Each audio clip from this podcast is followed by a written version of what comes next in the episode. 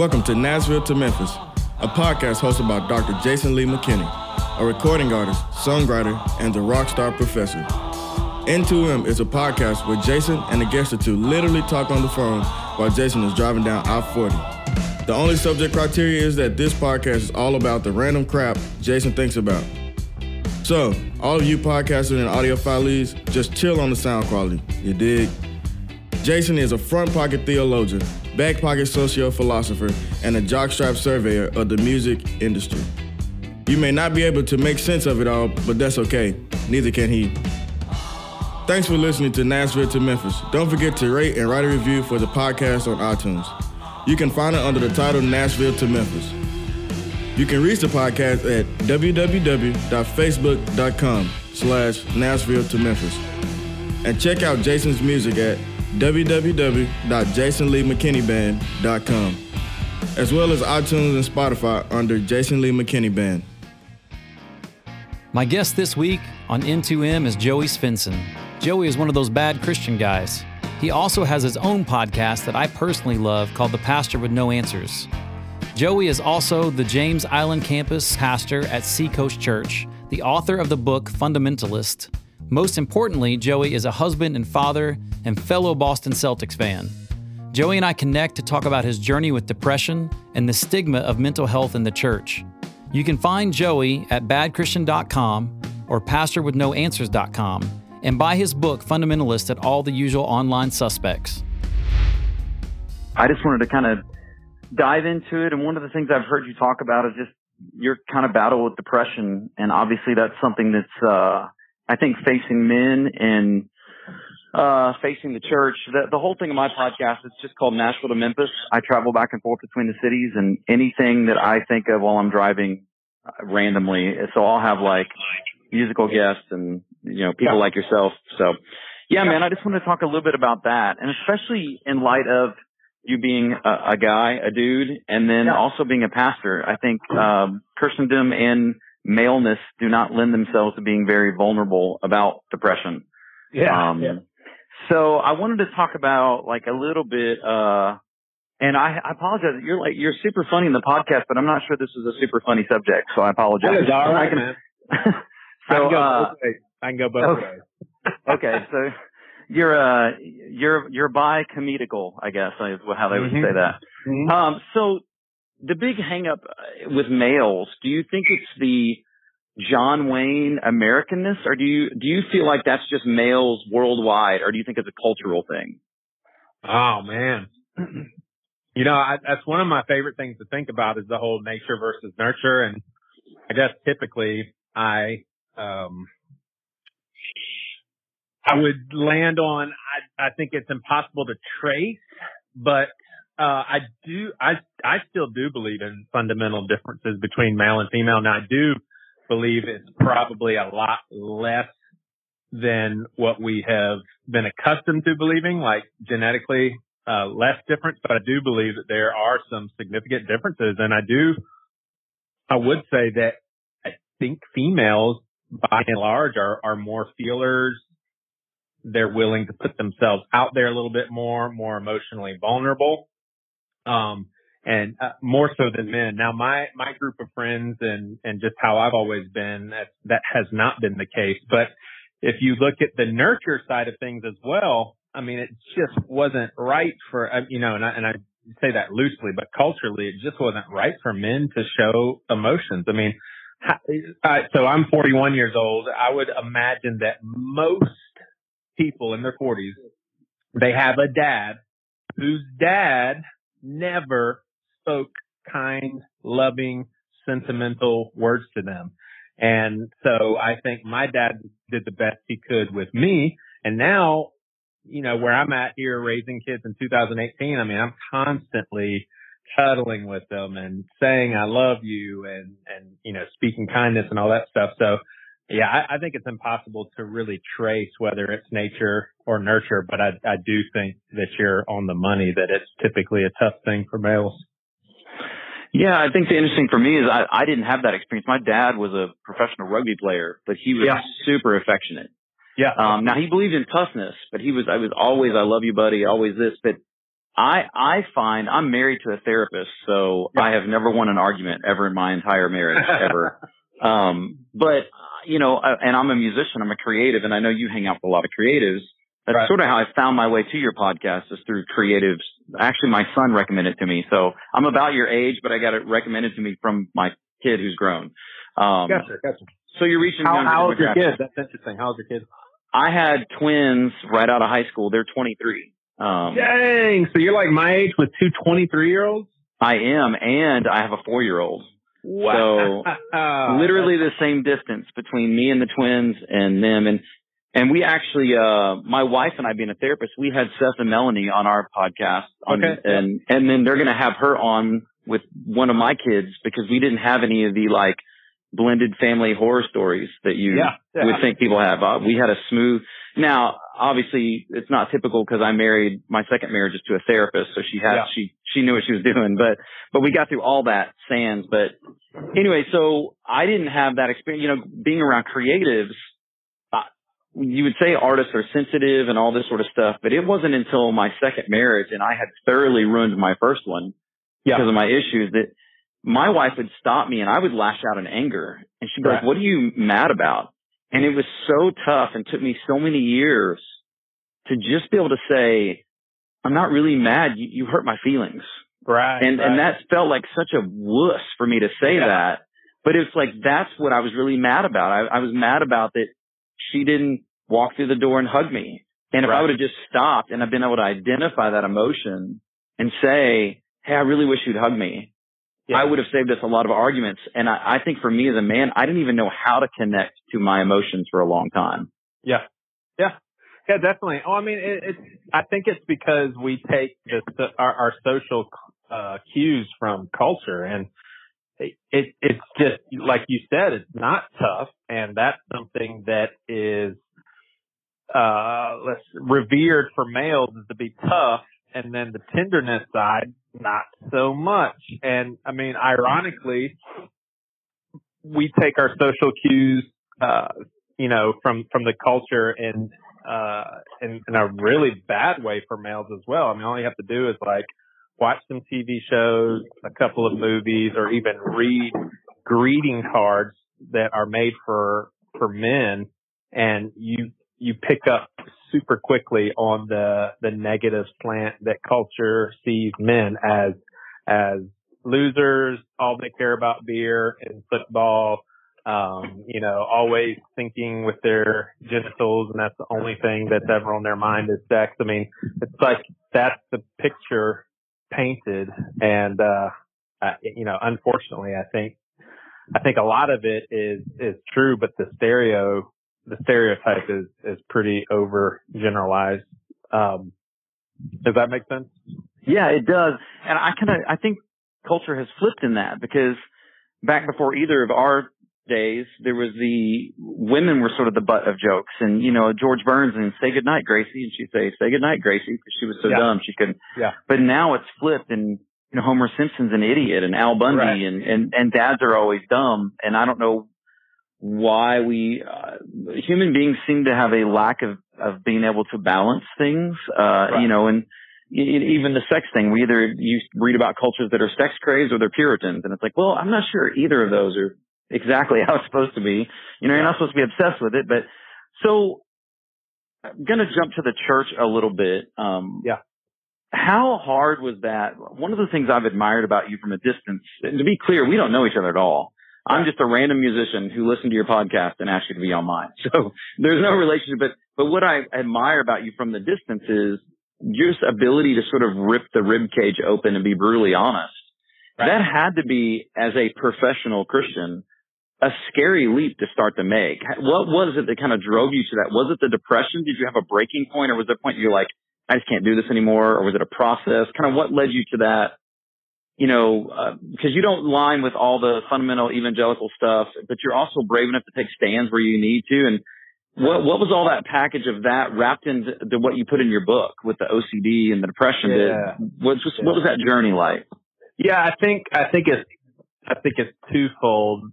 First is uh, you know, for your listeners that may not be familiar with the podcast I'm on, Bad Christian, Matt, Toby, and I, the three hosts, I mean, we set out early on to be as vulnerable and transparent as we possibly could be. You know, in uh, obviously tempered by our comfort level, even though we were trying to make ourselves as uncomfortable as possible.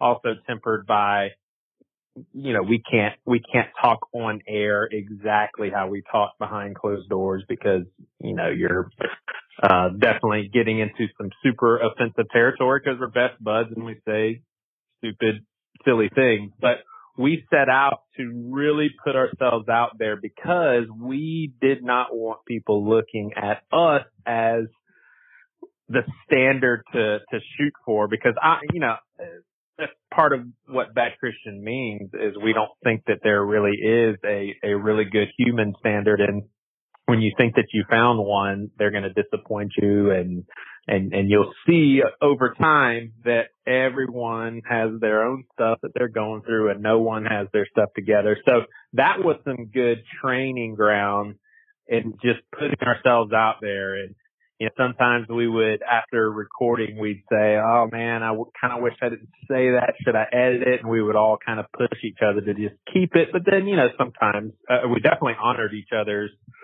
comfort level and we would we would rate something but for the most part, we just kept it out there. And So that, that was the first step. And then I think the second step was, you know, I just, I kind of wanted to write a memoir of my depression and legalism and OCD and all of that. And I mean, honestly, there wasn't any way of doing it other than just telling the truth and telling exactly the thoughts that I thought and the sort sort of lies that I believe and how that actually played out in my actions and interactions with people. I mean, just super embarrassing stuff. But there was a line that I crossed. I, I started thinking about this stuff that I was putting down in a Word document, and I was like, eh, "Do I really intend on this stuff being read by any and everyone?" And so it did give me a little pause for thought. And I think what I concluded was I, I'm only going to live this life once. And it's certainly not going to hurt to put myself out there. But in my experience, if anything, it's helped. It's helped people. It's helped people feel less alone. It's uh, put, maybe put a smile on their face.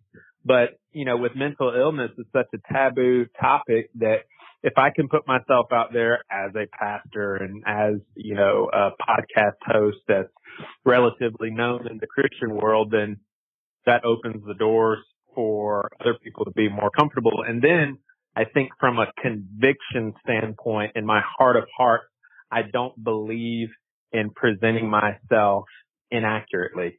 And the mm. accurate presentation of Joey Svendsen is someone who struggles with depression, who has believed very silly, ridiculous things that plagued me, that brought me to tears, that sent me to uh, through seasons of of real darkness and despair. That is me. So why would I try to present myself anything other than that? And if and if that is a, a turn off or offensive to people, then so be it. That's just who I am. And if you don't like me for who I am, then oh, okay. I right. Can't, I can't be concerned with that. Is it okay to like someone because they're a Clemson football fan instead of Notre Dame Fighting Irish? That's a, yes. that seems like yes. a really good reason. So, oh, uh, sure. well, I in that thing, I I've struggled with um a lot of anxiety and um which people wouldn't think. And I don't know how much you're into the enneagram. I'm a I'm a five, like a hardcore okay. five. Yeah, yeah. And so, you know, I overcomplicate everything and everything's you know, nothing is simple. And me and my son, who is a pastor, the other twin is a pastor, yeah. And he's a one, so he wants everything to be sure. And I'm like, well, there's also this factor. But right. I've really grown up with this thing of uh, not having the most healthy environment.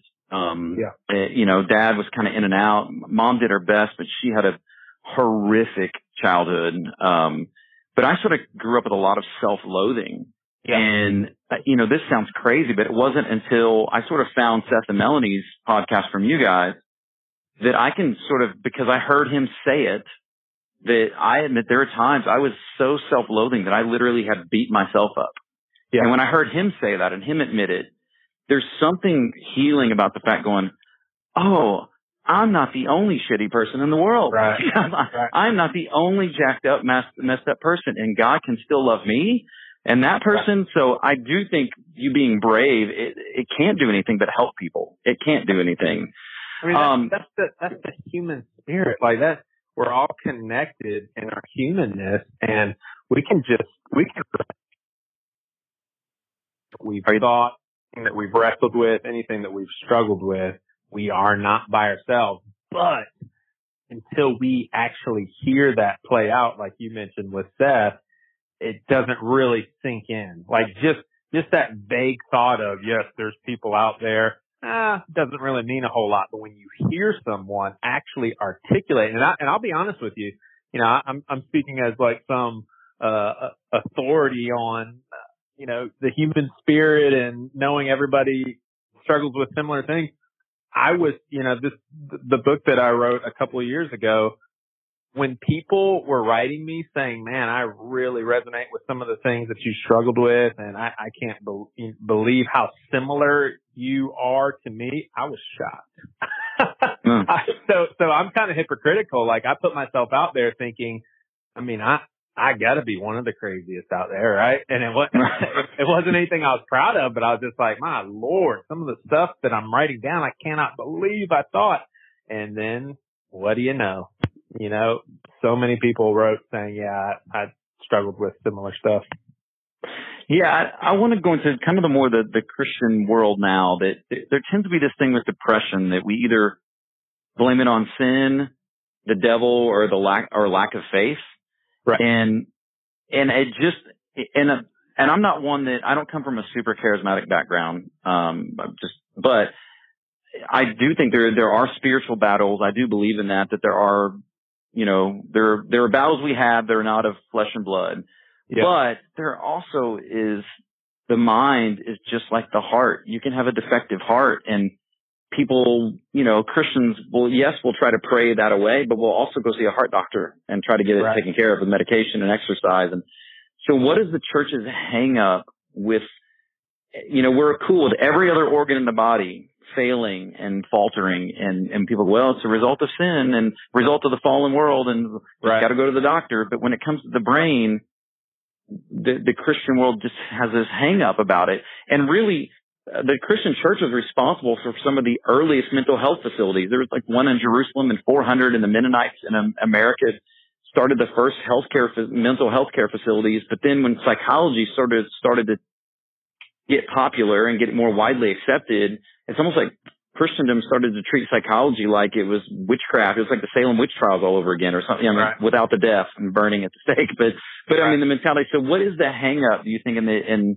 what have you seen in the struggles? How did that affect you sort of quote unquote coming out about depression? Yeah, I mean, because, because it is, it is hard to, it's hard to think of your brain as merely a physical organ, but honestly, it, as complicated and as powerful the brain is, it actually does have a bunch of downloaded information that started day one from your experiences, from the things you heard, the things you saw, the things you tasted, the things that you've read, the family. I mean, it is a bunch of downloaded information. So if you think about it in that context, it's like, okay, that, even though that's super complicated, it is, it, that's a simple concept, but the church is so hung up in, you know, your, uh, you know, your thoughts and guard your thoughts and guard your mind and there's an enemy, you know, prowling and resist the devil and everything is so spiritual. There's, there's such a challenge in distinguishing, okay, yeah, but the brain is also physical. And so like you said, when, when the brain acts up, it affects how you act. It affects how you think. It affects how you process information. And it's not all spiritual that is what kept me in a, such a depressed state for so many years, longer than it needed to be, because I personally was convinced that I didn't have a physical problem. My problem was that I didn't have enough faith. If I could just get enough faith, then I would be better. Things would fall into place and everything would be fine. But as understanding as I am with that sort of mentality, having experienced that same rationale, I mean, I almost just want to give two middle fingers in the air and say, can we please just get on with recognizing that this is not just a spiritual matter. Not my, my middle fingers aren't for you, by the way. It's to, right, the, yeah. church, it's to the church that just can't get over this. It's like, are you kidding me? Like this is this is just insane. And I think that uh, a, a pastor of mine, Chip Judd, put it really well. He he believes in science and psychology, and you know reads books that aren't necessarily Christian based, and is a very gifted counselor. And how he how he says it is as as people of faith and people that believe in Jesus, we we have common ground in the beginning and the end. So the beginning being that we are God's creation, that we do have value, we do have purpose, we are saved by Christ and all of that. And then the ending being that this hope is not, I mean, this world is not all there is to it. There will be an eternal place of, of rest and joy and all that stuff. He says, so those are the two truths that we have that's kind of unique to science, but everything in between is extremely beneficial. Uh, I mean, stuff that's worth studying and looking deeply into and, uh, you know, cognitive, cognitive behavioral therapy and psychotherapy and super smart people that know the questions to ask and, you know, different ways of overcoming, uh, harmful patterns of thought and all of that stuff is, is so good and so beneficial. So as far as where the church is at, I mean, let's face it, that, uh, that unfortunately the church is behind in a lot of different things. So I'd imagine that science is no exception. Yeah. So uh, one of the things that's kind of happened that's that's jarring the church into having conversations is there's been quite a few um, either family members or actual pastors, several pastors that actually commit suicide yeah. in, in yeah. recent times, and and I think that has a wait, this can't commute, it can't can't compute. What? There's no way, or and of course, you have the whole thing of people throwing out it's the unforgivable sin, and I I, I personally think that's total BS. I don't right. believe in that whatsoever. Um, but you know, that kind of goes to show that it's maybe not as much of a spiritual matter, and I and and I don't know. You know, how much speak to this? Like, you know, there are people in the Bible, Samuel, Elijah, Jonah, even Hannah, who were clearly depressed. Uh, you know, might I, might I say even Judas was depressed, uh, and right. went, uh, so now, some of those were, were attributed to spiritual matters, but others in the Bible clearly were not. Elijah right. seemed to be pretty much, he struggled with depression kind of his whole life. And then there was like, then there's modern, you know, Christian heroes like C.S. Lewis and Thomas Merton who also struggled with it. So what is it about us Christians coming into church that we feel like we got to act like it's all together? Because I feel like, you know, you meet, there's two types of church people. There's the, you meet them and either, either everything is like, hey, everything is great, you know, and it's not, or the people that like, there's always some, like, there, you know, the over, like, do it, and like, there's some, like, well, I was in a line McDonald's and I didn't get up there, so like, you know, right. just ridiculous amount. And, and to me, neither are authentic. And I would say there's a very small group of people that I feel like are authentic with me. What, how do you think the church can get to where we expand and we are more authentic with one another? Um, even even to the point where it's people where maybe you don't know that well, but you can be authentic with them to varying levels. Does yeah. that make sense as a question? I think so. That was a long question. Sorry, I'm sorry, man. I'm sorry. no, I mean it. It really boils down to something that I don't think is just a, a a Christian problem, but just a human problem, and that is we all really do care about public perception we all are very prideful. Some of us are aware of it and aren't doing anything about our pride. Some of us are aware of it and we're trying really hard not to be. And then some of us are just completely unaware of how, how prideful human beings are. And so we don't want to put ourselves out there. We don't want to be seen as, as weaker. It's kind of like, what's the point of putting myself out there when, when no one else is? But it's, it's interesting the starting place for me as someone who believes in in Jesus, it's like, wait a second, this this is the core and crux of our faith is that we are weak and that we don't have strength outside of God and that we are a people of need. Otherwise, there wouldn't be a need for Jesus to step in and, and help us and give us and give us words of life and uh, you know give us hope and all that stuff. So I just I just scratch my head in disbelief that of all groups of people, we are one that said we say, yeah, we need this guy who claims to be God, who we believe is God, and yet we don't act that way at all. We act in a way of self-sufficiency and that's, that's pretty troubling. I mean, when, when you mm-hmm. think that the majority of us act in a way that does not even represent at all the crux of our faith, it's like, whoa, that is, that is really backwards. Right. Right. Yeah. And I think uh, increased authenticity, it, that's one of the things going back old school. I, but I know you being close to my age, there's there's a little bit more than a year between us. But that's what I love so much about the whole Brennan Manning, Rich Mullins movement that, that they yeah. had is that Rich was so brutally honest um, that I I loved. I was drawn to that. I was drawn yeah. to somebody who was like, you know, uh, the few times I met him out on the road, he's like, man, I love Jesus, but sometimes I really love Jack Daniels too. And right. like, I and he wasn't condoning it. He's just saying, I'm just being honest. This is just who I am. When I fall, I really fall. And right. I think that, you know, um, that is, that authenticity is, is great in a way that, you know, it, we can't excuse it, but it doesn't scare people. I, I want to have one more serious question, then I got one more sort of question I was asking people. Well, yeah, and, and real quick, let me throw this in there too, is, is just for people to think through the, the, the practicality of you know, I, because I did encounter people that said that I need to just do this spiritually or do that spiritually or have more faith this, have more faith that. And I mean, I am, I, I can sit here and be completely honest that eh, we're talking years, man, years of trying to have enough faith, years of asking God, Lord, whatever I have to do to get rid of this, I'll do. Like years. We're talking year after year. We're talking someone who grew up in the church, someone who was legalistic, like a Pharisee, always trying to do the right thing, never wanted to do the wrong thing. And year after year, I'm trying to do the right thing spiritually. And if, if those people are right, then there is a God that's basically saying, yeah, Joey just can't figure out the formula and I'm not going to help him until he does.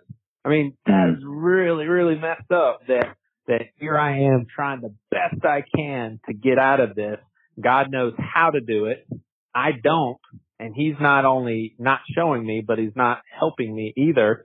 And if those people had their way, I would never turn to medicine. And I could just see God being like, gosh, I, I gave doctors a good bit of knowledge and, and, and I don't think, and I don't think medicine is, is the only outlet. I mean, I'm really trying to hit it in all in every single angle, you know, exercise and reading helpful stuff and training my mind to act and think differently and, and all of that. But we really have to sometimes think about, hey, the stuff that we are teaching or the, concepts that we have in regards to faith, what kind of, what kind of God is that insinuating? And mm. I, I don't think that's a pretty picture at all. Yeah, I've often thought about what if what if David were a modern leader in the church and yeah. man after God's own heart and passionate. And then he sees this hot chick who's married to his friend and he sort of sets him up to die and be killed and he has a kid with her. And then the kid died. Like there would, there would be no path to recovery for him in, in the modern church. Yeah. Although there was, God did read and I, I think we don't often want to acknowledge the capacity for evil that we all have. Not that, that being depressed is evil. I'm not saying that at all just the capacity for being messed up. Right. I should rephrase that. Just, you know, not having our, our crap together. And that's, that's the point that, that, that whole ragamuffin movement. That's why it resonated with me is because I sort of knew I am not going to get my self-loathing was like, I'm not going to get my stuff together. Like I'm, right. I'm trying here and it's just not going to fully happen. And the more I let go of the idea of getting it together, the more I actually sort of got together. Like, you know what I'm saying? Just knowing like, okay, I'm not going to get this totally right because I would just wind myself into this ball like a top, you know, and then it would right. eventually spin out of control. And, and it still spins out of control, but to lesser degrees now because I know that, that I'm, I'm that potential there, if that makes yeah. sense. Yeah, yeah, for sure. Thank you so much for listening to Nashville to Memphis. We truly appreciate it. If you enjoy the podcast, go on to your podcast provider on iTunes and give us a rating. Write us a couple sentences telling everyone how great we are. Ratings should be five stars and nothing below. I love doing this podcast, but like everything else, it costs money to make. So if you would, to show some support, go to Spotify, Apple Music, YouTube, and stream some of our music. We have seven albums out, and it would mean a lot if you'd share it with your friends and tell everyone else about us, the Jason Lee McKinney Band. And speaking of supporting my music, here's a little sample for you a song you can sit back and enjoy while you're riding down the road.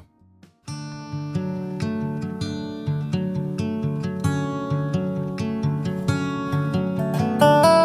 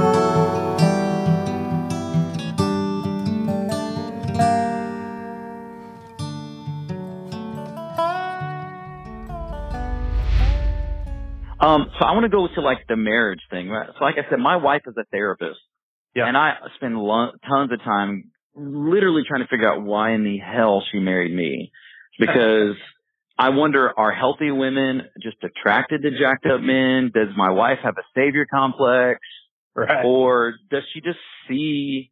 Uh, one of my best friends was uh, just a really messed up dude and finally got his stuff together off after almost 15 years of marriage and his wife told me something that's always stuck with me. She's like, I always saw him as the man I knew he could be, even when there was no signs he was ever going to be that man.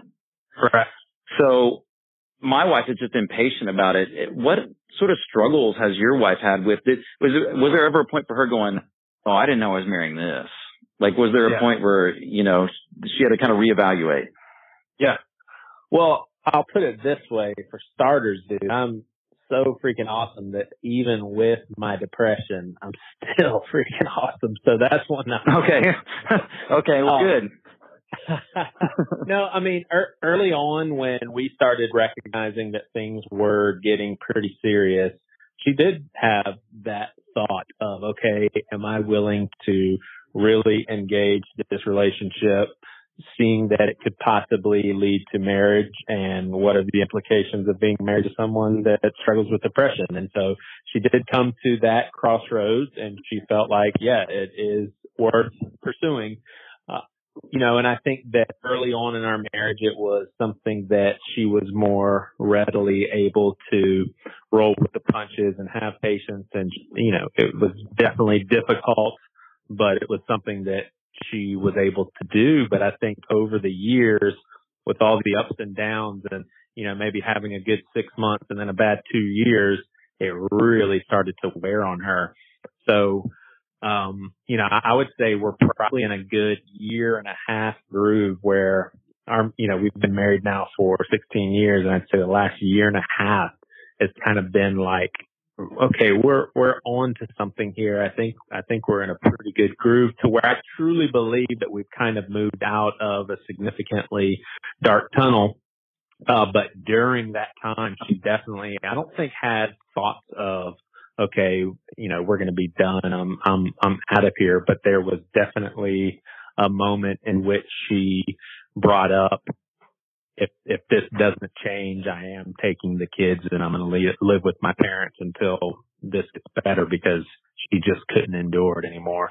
And I think that was also helpful for me during that time period as well. I was able to acquire a mindset of recognizing the pain that she was an equal recipient of. Like I, I used to take the approach of, well, I'm the one that's struggling with depression. Why is she so upset and hurt and all that stuff? I'm the one that's in pain. And that was such a silly, silly angle to not recognize just how painful it was for her. Also, she wanted to be married to someone she could have fun with and do things with and be on the same level with and, and have that sort of fellowship. And I, I was not available for that sort of interaction. Mm.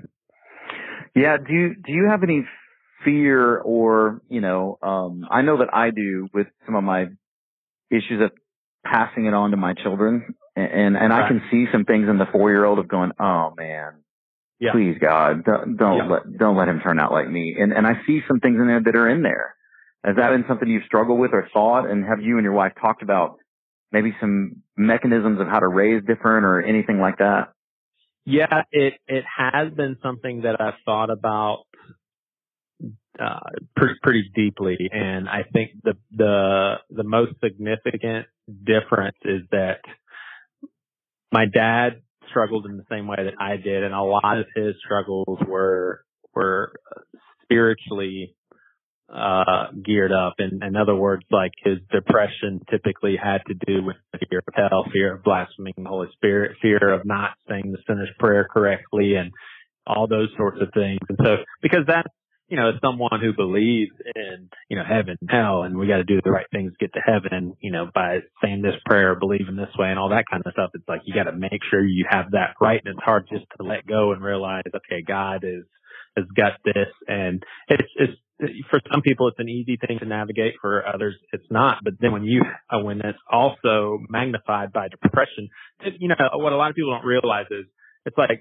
someone who is struggling with the uh, uh well put it this way just just take the regular human being. Regular human being they're out in a pretty big boat on the water. And so when the when the winds are are howling and the rain is fall you know falling and the waves are maybe a little more significant they're not feeling all of that as much. It's like okay we're going through some rough territory and maybe i'm a little fearful here but uh, we're, we're good. You know, we're in a, a, a pretty decent sized boat and we, ne- we always knew life wouldn't be perfect and, and we'll be able to get through this. Someone with depression, on the other hand, they're like in those, those same waters, but they're in like a kayak or a canoe. So it's like, oh shit, man, I'm, you know, am I going to yeah. make it? Like I'm super, I'm feeling everything. Uh, you know, my, my wife is upset with me and I'm devastated. I'm thinking she's going to leave me and I, I, I think yeah, I'm I'm feeling like I want to die, and it's like, wait a second, you got an argument, like that's that's right. real human being kind of stuff. So, I I just uh I actually forgot what the original question was, man. What was the original question? Uh, just the kids' fear of you know yeah, yeah, yeah. passing that on to kids. Yeah, so you know, I, I I wanted to make that sort of analogy so so people understand that you know uh, depression kind of feeds on things that normal folks that are functioning well can kind of get through. Like when I when I'm struggling when I'm not struggling with depression, I am I'm a relatively strong person that has some some mental toughness that can get through stuff. But when I'm struggling with depression, it just seems overwhelming and it it feels so so dark and uh, you know, just crippling and everything. um, but all that to say is with, as, as, far as kids are concerned, I think that, so, so the spiritual element, that was what depression really went after for my dad and I. And that's one thing that we're able to shield our kids from because we, we're just not giving them that sort of spiritual lens of being fearful of God. In fact, I mean, it was, uh, it was actually shocking to me that uh, one of my kids actually told me that they are afraid because they, they don't always believe in God and they have a hard time believing and they're afraid. And I said, sweetie, you don't have to be afraid. Like if, mm. if, the, if the God that you're struggling to believe in really does exist, then he loves you and you're okay. Right. And, and we're not going you know, we're not going to give them these you know, I mean, even even uh, I'll, I'll, use the example of of of sexuality and, and cussing, two two things that I think are are huge taboo things in, in the Christian world, especially when I was growing up. I mean, I, I have done a really uh, I, I've put forth a lot of effort in making sure that they see words as words and that they're not afraid of, of, of cuss words or people that say bad words and for them to realize the respect issue. You know, so there's some people that don't want you to say but. You, you, you gotta say bottom. Hey, bottom down that seat.